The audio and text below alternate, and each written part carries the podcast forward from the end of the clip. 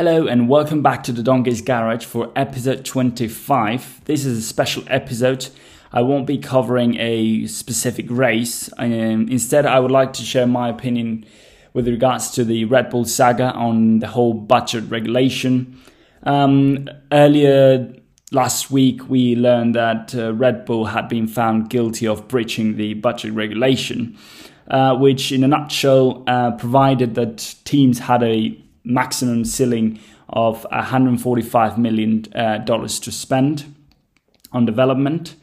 Um, these covered uh, mostly um, R and D, so the the um, salary, the the payment of uh, of uh, drivers, for instance, was not covered. So this was essentially a way to help um, smaller teams have an opportunity um, in, in, in, in winning, in, in, in being relevant in the sport.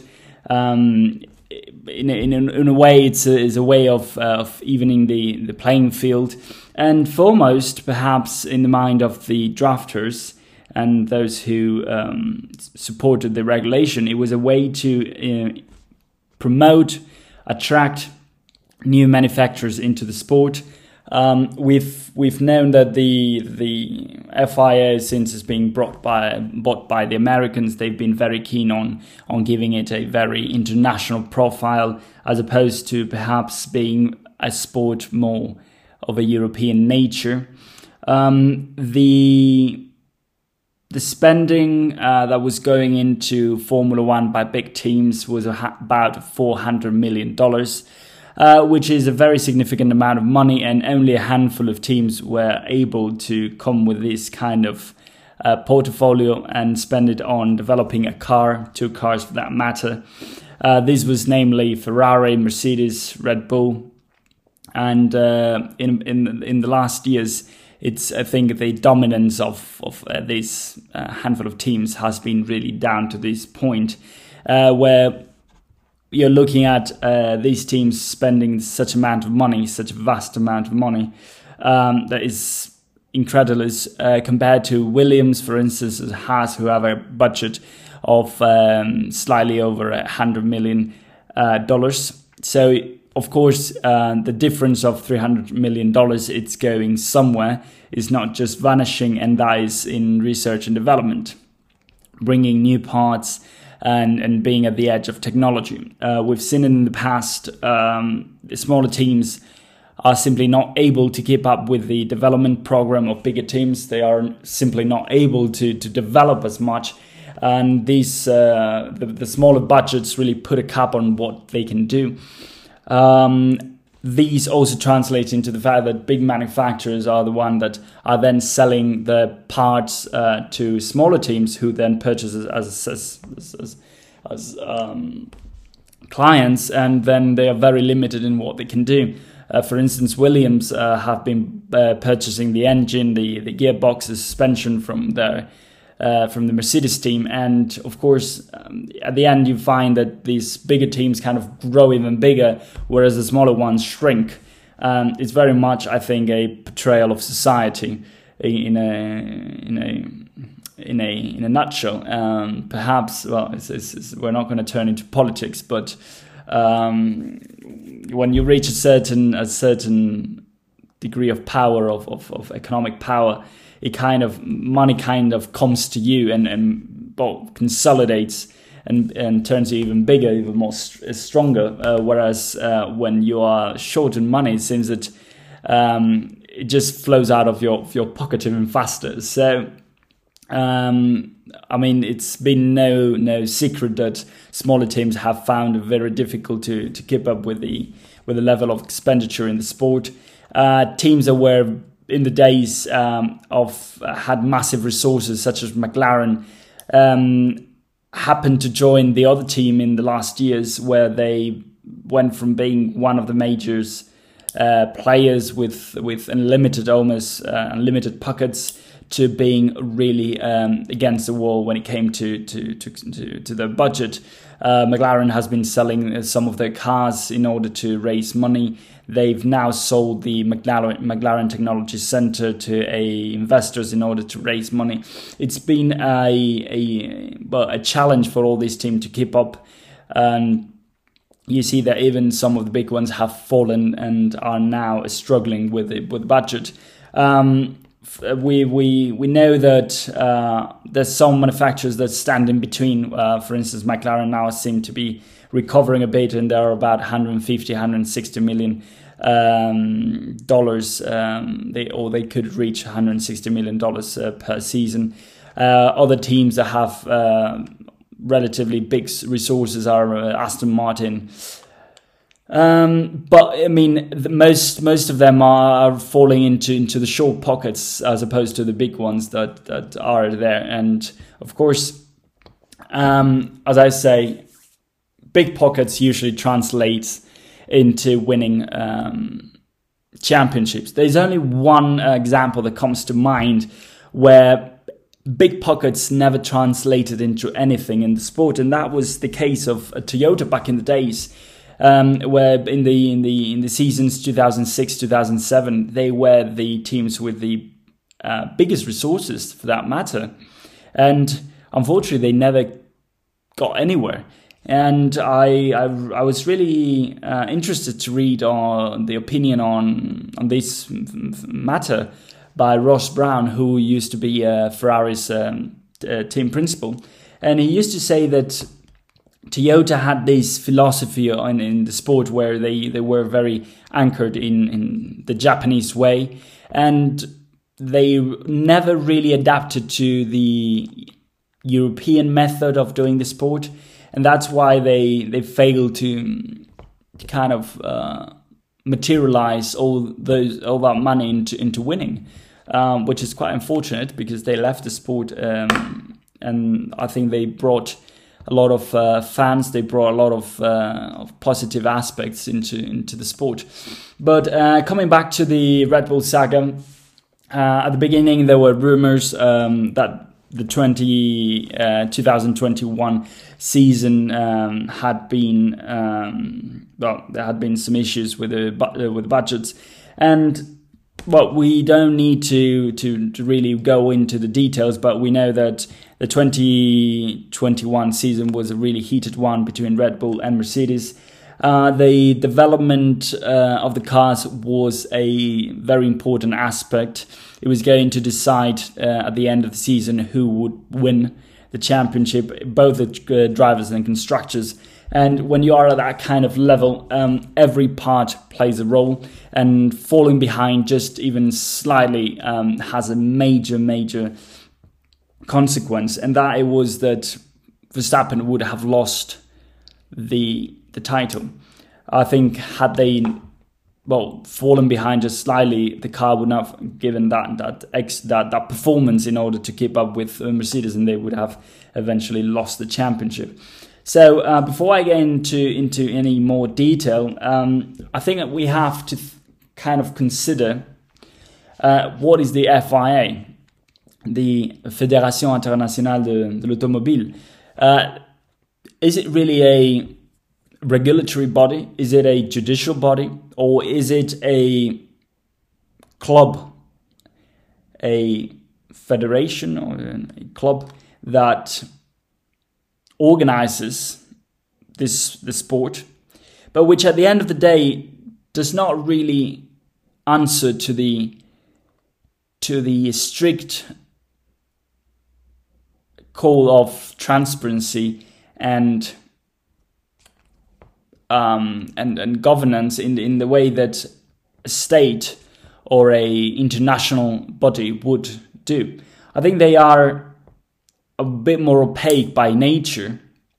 I think they are simply uh, the organizers, but they don't have to fall into this very strict category where all their decisions um, have to be based on on principles of law. Uh, they, of course, um, but they they draft the technical regulations. They provide for for all these aspects which are akin to uh, laws, there are norms, regulations, blah, blah, blah.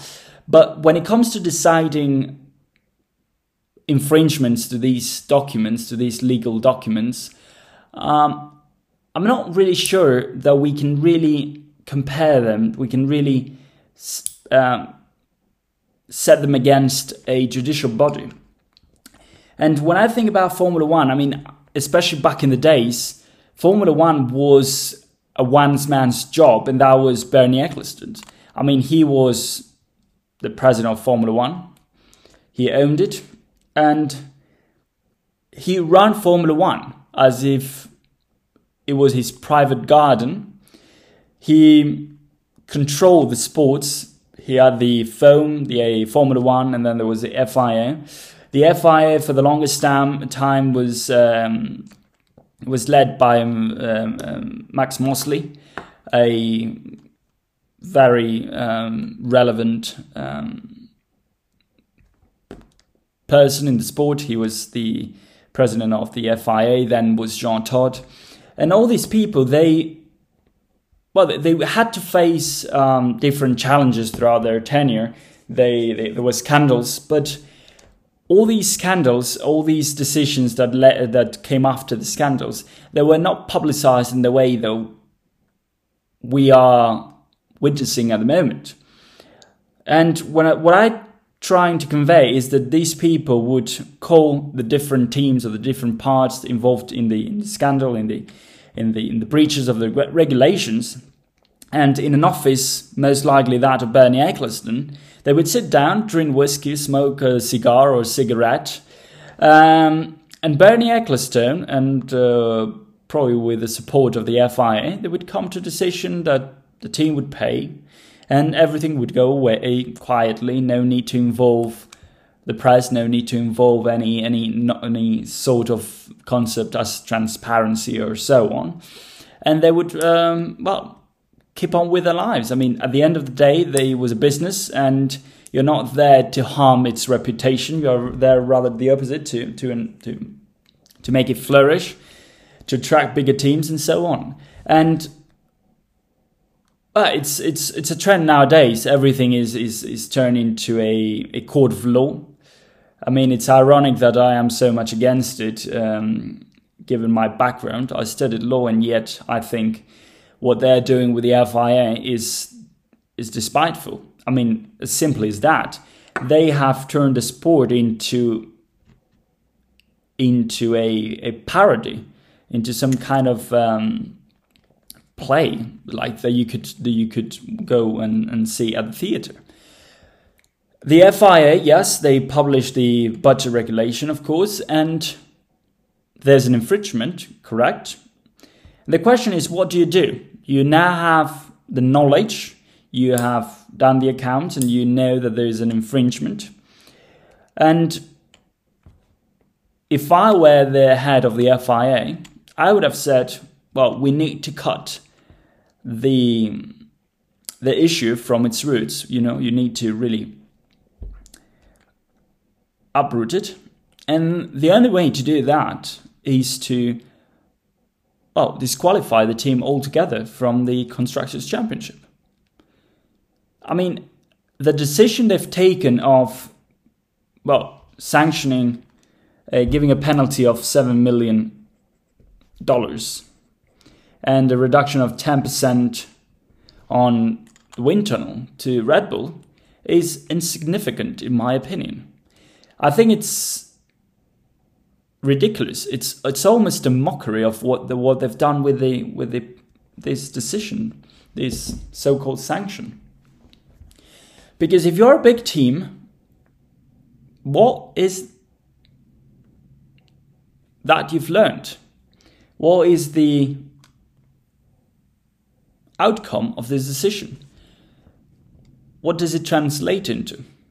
And if I were Mercedes, or if I were Ferrari at this moment in time, I would say, well, the consequences are not so dire. Um, at worst, I have to pay a f- financial fine, which, given my big pockets, I can do. I mean, $7 million to the everyday man, it would ruin us. But to teams of the nature of Red Bull, Ferrari, Mercedes, well, it's $7 million. Well, $7 million is probably what they spend in a Christmas dinner. So, yeah, it's a big money, but if you set it against the amount of money you win if you win the championship, I think the well the the result of winning the championship outweighs any financial penalty that you could suffer.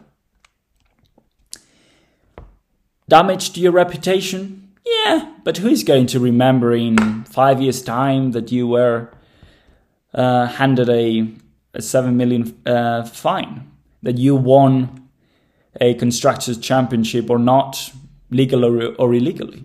I mean, who even remembers who is second in the drivers' championship after three years? Nobody. I mean, everybody remembers Sebastian Vettel winning full dri- um, drivers' championship, but who remembers who was who came second in the in the standings? A few, maybe, passionate F1 fans will remember that it was Fernando Alonso. And most likely, those who remember it is that they were Fernando Alonso fans. But otherwise, who remembers the one who comes second? I mean, there was a quote by Ayrton Senna that he said second is the one is the first one of the losers. And well, it's very much the case. I mean, if you put into perspective, for instance, the McLaren Spygate, the cra- crash, uh, Crashgate um, involving Renault in Singapore, and so on, how many people really remember it? And out of those who remember it, how many of us remember the details? Ah, probably not that many. We remember maybe the McLaren, it was involved with Ferrari, they had a bit of an issue about some designs. But memory is very short in general, you know? And, um, well, I think this decision by the FIA involving Red Bull has really come and crystallized the biggest fears or the worst fears I had for the sport, which is now it's a free for all. You can breach the regulations, you can ignore them vehemently, and you know that nothing too bad is going to happen. I mean, Ferrari developed an engine that allegedly was illegal, and the FIA then handed it in the way that I would have done it. They called him into a room and said, Ferrari, there seems to be a bit of an issue with your engine. And Ferrari said, no, no, no, and then they came out of that room having had a zip of whiskey and probably a cigar or not. Maybe a glass of water, uh, given the nature of our current t- times. And the engine kind of really got let down easily. And they went back to another engine, which was a bit less powerful. And at the time, yeah, a lot of people said a lot of things. But Nowadays, it's just the distant past. But with the decision in the Red Bull case, they've done the opposite. Instead of letting it down and letting time do its work, they've allowed these to create precedents. Precedents, which means Red Bull, Ferrari, or Mercedes next year, they will happily go on and breach the technical regulations, knowing that the worst that can happen is losing a beat here and there. I mean, the most impactful um, part of the decision was to lose 10% in the wind tunnel, which that is a big thing because wind tunnels essentially is where you test your product. But even so, probably the computer generated designs are so advanced that you can maybe bridge the, the gap um, with that you've lost in, in the wind tunnel. Um, and now, having ascertained that there was a breach in the technical regulation, there is one aspect that comes to mind, and that is was the title conferred on Verstappen won fair and square. And everyone knows that I am not a big Hamilton fan. Sir Hamilton. I am not just simply because, well, I'm still feeling um, some bitter after 2007 taste. Really didn't get over that 2007 season.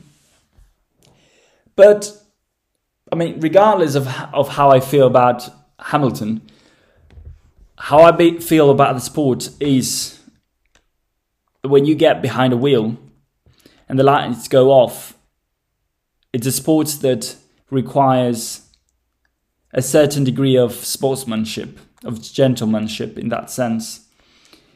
You win by being fair and square with your rivals. And if you are not fair and square, then you can't truly trust the next the driver next to you. Is not really moral in that sense. And I think something that pictures this really well is the Cars, the, the movie uh, involving Lightning McQueen, um, when they're driving and at the final race for the Piston Cup, the green car wins the, the, the title by playing it dirty, and Lightning McQueen goes and rescues uh, And while yes, the title goes to the green car, they no one is happy with it. I mean, they, they, they have to give him the, the the crown, the, the piston cup, and so on, but he doesn't really win it morally. And I think these situation with Red Bull last year calls into question who was the the the, the, the driver that won it fair and square. And if you think about what I said earlier, every single opportunity to develop the car counts towards winning the championship, especially in years that are so tense as previous as the 2021 season. Falling behind just a millimeter, as a millisecond would have would have meant that Red Bull maybe didn't have a car that was powerful enough, um, aero um, enough, um, efficiently enough. The aerodynamics, the engine, something would have fallen behind, and Lewis would have won. Um, Verstappen is undoubtedly uh, one of the best drivers that have been on the grid in, in maybe ever. He's insanely quick. He's tenacious. He's, I mean, he's he's just uh, smart in the in the way he he drives. He's aggressive he's probably everything you want to see in a driver, and especially now that he's calmed down compared to when he started his Formula One um, journey. He's become a much more complete driver. But winning has to be done within the rules, and that's that's what kind of binds the sports together. You come and and do a sports that is well, kind of encircled by a set of rules, and it and and the winner is that who makes the best out of those those rules. But if you go out of your way and and and and well and infringe those rules, then you're no longer kind of playing it within the boundaries. And I'm not sure if it's if it's fair to say that it was for Lewis to win the 2020, uh, 2021 season. Uh, we will never know whether without the breach, if the car would have been any slower or, or it would have been exactly the same. um, Christian Horner is really adamant about the fact that the amount that was uh, spent over the limit didn't translate into any um, anything in, in the car into into any gains. Um, I mean, maybe you can't really assess it without the data in front of you. Um, is it a material breach, uh, whatever they've called it? Is it, is it, is it below a certain threshold that is so insignificant that it doesn't really translate into anything? Um, I, I don't really know, but it does it does beg the question of would he have won the title without that uh, breach? And I think in in a very Kantian uh, philosophy, um, the breaching the regulation even one cent is enough to be to to to, to really qualify qualify the breach as immoral because well that is part of the of the foundation of the rules you have to stick within the set of boundaries, this, within the set of, of, of, of rules, if you want to be part of the game. And even one cent over the the the regulation would constitute an infringement, which then turns your behavior immoral towards the rest of the players. I mean, I know that the way the regulation has been drafted is a well it mirrors the way uh, tax regulations work in many countries. Um, and I mean, it's there's no fundamental uh, issue with it other than it promotes infringement. Uh, if you are well versed into into the financial world, into the tax world, you will know that uh, governments have these two um, measures where if you infringe certain rules uh, um, below a th- certain threshold, they will uh, fine you with a certain amount and they will consider it um, done. And then they will um, fine you, and maybe there will be a criminal sanction um, if you go over a th- certain threshold. And what this has developed over the years is that companies or individuals are very, very acute in the way that they infringe certain laws because, well, they they simply do an assessment of how much do may they win by breaching the law. And how much would they lose would they lose if they do it and very often what you find is that certain companies or individuals will go on and and and, and well infringe those rules in, certain, in, in the in the field of uh, financial or tax regulations, or even anti-money laundering or blah blah blah, knowingly that they're going to get a financial uh, fine, but they still do it because they win more by doing it than by sticking to the rules. And I think it is this kind of behavior that is being encouraged in Formula One.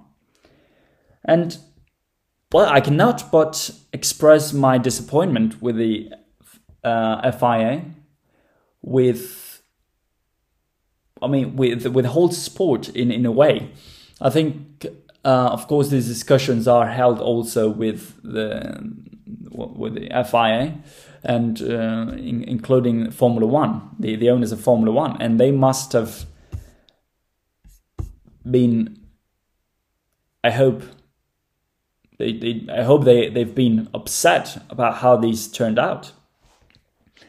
Um, there were rumors at the beginning that the FIA was trying to get Red Bull to admit to, to the to the bridge of the budget regulation, which they didn't want to do it because they said they they would um, lose face, um, they would uh, incur um, reputational damage, blah blah blah, and I think I've heard, I've I did hear the worst or the best um, excuse for that matter, which was Christian Horner saying that um, all these saga was affecting the team, and it was putting mental health at risk. And I mean, that feels like a slap in the face. Um, I mean, mental health is a very important thing, and it is a serious thing, but foremost, it is a genuine thing that a lot of people go through. Um, it manifests itself in many ways, but it, is, it should not be something that you use as a shield um, to escape the sanction that or, or, or, or the or yeah the sanction that you're going to get for for doing something that is in the first place illegal or is not within the rules. Um, yeah, I think this this was even more immoral than breaching the regulation itself. Uh, it felt like an insult very much. And the whole narrative um, when he went uh, and took the, the microphone and he made it sound like uh, the whole thing was fabricated, that the whole thing was some kind of made up story um, by the media, by the teams. Um, I mean, I think when you've reached that point and the FIA has found a breach, you might as well just go out and say, well, you know, we are sorry. Um, we do, you know, we there was a mistake. We didn't mean to, blah blah blah. But at least you acknowledge that you've done it, and you don't try to make it look like it's some sort of of of Disney world, of Disney story that, that uh, everyone has has made up to to kind of bring you down. I mean, at the end of the day, when you listen to Christian Horner, it seems that nothing of what is being reported is is true. He was saying how um, allegedly they had infringed the regulation, and as far as I know, at least in law, once the judge has found you guilty of of of well of an offence, you can no longer say it's alleged. I mean, if he's put a name and a family name to the offence, too late you have to go through and serve your your your um, serve your whatever the word is. I forgot it. Your term, serve your term, and yeah, I mean that's that's how how it comes down. And I just wanted to end up with a um, short um, anecdote. Uh, when I when I was younger and um, and I was in doing uh, in, in, one of this the the junior categories uh, in go karting. Um, I remember I was at Spa. I was driving, and I don't really know what sparked the whole thing, but I must have, I guess, um, bumped somebody a bit too hard, and I got waved a black and orange flag. Uh, no, black and white flag. Sorry once, and I, I, I was driving and things go fast, and for some reason I think I didn't see it, or at least so I thought at the time. And a couple laps later, they they black flagged me with my number on it. I was driving number thirteen, ironically. Um, I was, I mean, I've always been a very superstitious, um, but for some reason, uh, I think I, it's because I couldn't drive number three, which has, has always been my number. And I, for some reason, decided to drive number 13, which, I mean, it always brought me good good fortune, so not, nothing to complain about, but whatever. Going back to my story. Um, I was black flagged, and so I went back into the pits and I looked at dad and I said, "What what on earth is happening? I mean, why have I been black flagged?" And he was a lawyer, he was a his he was a well, solicitor, barrister, attorney, attorney in, in for, for, everyone to understand. And so he was someone with, with quite, quite a bit of temper, to be honest. And he didn't understand it either. I mean, no one had seen that uh, first um, uh, warning. And so he went to the stewards, and the stewards, poor them, they were, um, well, they were not ready to to face um, a lawyer at that very moment. And so he brought out his full array of of tools, and he went up to the stewards, to the marshals, and he he uh, I went with him, and he asked me, "Did you see the first uh, flag?" Flag, and I said, "Well, I don't recall it. I mean, in full honesty, I do not recall it. Maybe it was there, but I cannot say I did." And uh, he brought a couple of other witnesses that didn't see either. And so he, he really bullied the FIA into withdrawing their decision. And then it turned out I wasn't disqualified anymore. Uh, I ended up blessed because, I mean, when the checkered flag was waved, I was not on track anymore. But I was not disqualified, which was important in terms of, of points. Um, and so, at that that day, I learned that stewards they could be bullied. I mean, with sufficient art and skills, you can bully the the, the, the, the marshals, which in this case were just a handful of uh, volunteers. Um, well, I mean, uh, being arbiters of of the of, of, of for for for some kids to go around the track. But even in in the big sports and where money is even more important, such is the case, and it remains very much the same principle where where you can overturn a decision with a skillful, a skillful lawyer um, and some good arguments. And that is unfortunate because the FIA is not a court of law. I think when the FIA takes a decision, it should stand valid. And it sounds like a dictatorship, yes, but as strong executives are needed. And one of the characteristics of strong executives or executive bodies is that their decisions are not subject to appeal, they're not subject to to to negotiation. And that's one of the key definitions of being an absolute monarch or being a dictator. Yes, but in this kind of uh, sports, in this kind of um, atmosphere where big money is involved and where all of the players are wolves, you need a very strong executive that can kind of keep the, the calm, keep the these beasts away and hold them accountable and hold them within their reins. And at the moment, what we see is that since the Toto era, team principals have come to the opposite conclusion where they shout loud enough, they bring money, well, big, big money enough, and they eventually manage to turn the FIA and the sports in general into their own private show, into their own puppets.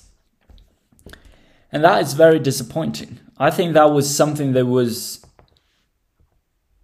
kind of sparked last year between Toto Wolff and Christian Horner. And the consequences of it are going to last for a long, long time. And I can I cannot but but fathom that the con the, the consequences in the long term are going to be very, very negative for, for all of us, for the drivers, for the teams, for the fans, for everyone. And it's kind of it's kind of saddening. I wish I I saw a more full-bodied executive, a more stronger executive that even if it's not transparent in the in the hopes of or in the likes of of, of governments and this whole trend modern trend about transparency accountability blah blah blah that it could really make the sport shine could make the sport kind of flourish into a into what it should be which is bringing the best out of drivers on track and bringing the best out of manufacturers in in research and development and kind of living aside all the blah blah blah politics and and all that that has come lately that that is kind of well, it's, it's diverting the energy and diverting the, the, the nature of, of, of, pervading the, the nature of, of the sport. And well, with that, um, I, I would like to thank you, everyone. It has actually turned to be a bit longer episode than I expected 40 minutes. Um, but that was my opinion. You can you can probably feel how gutted I am. I was really disappointed, and I will stress it again, again and again. Uh, but of course, all these, all that I have said is my opinion, is my personal opinion, and it does not reflect in any way whatsoever um, a generalized opinion, or it does not um, aim to be a a opinion uh, of an expert. It's merely of a uh, well, of a go kart driver and the opinion of a fan. So, with that said, uh, thank you very much for listening to these special episode.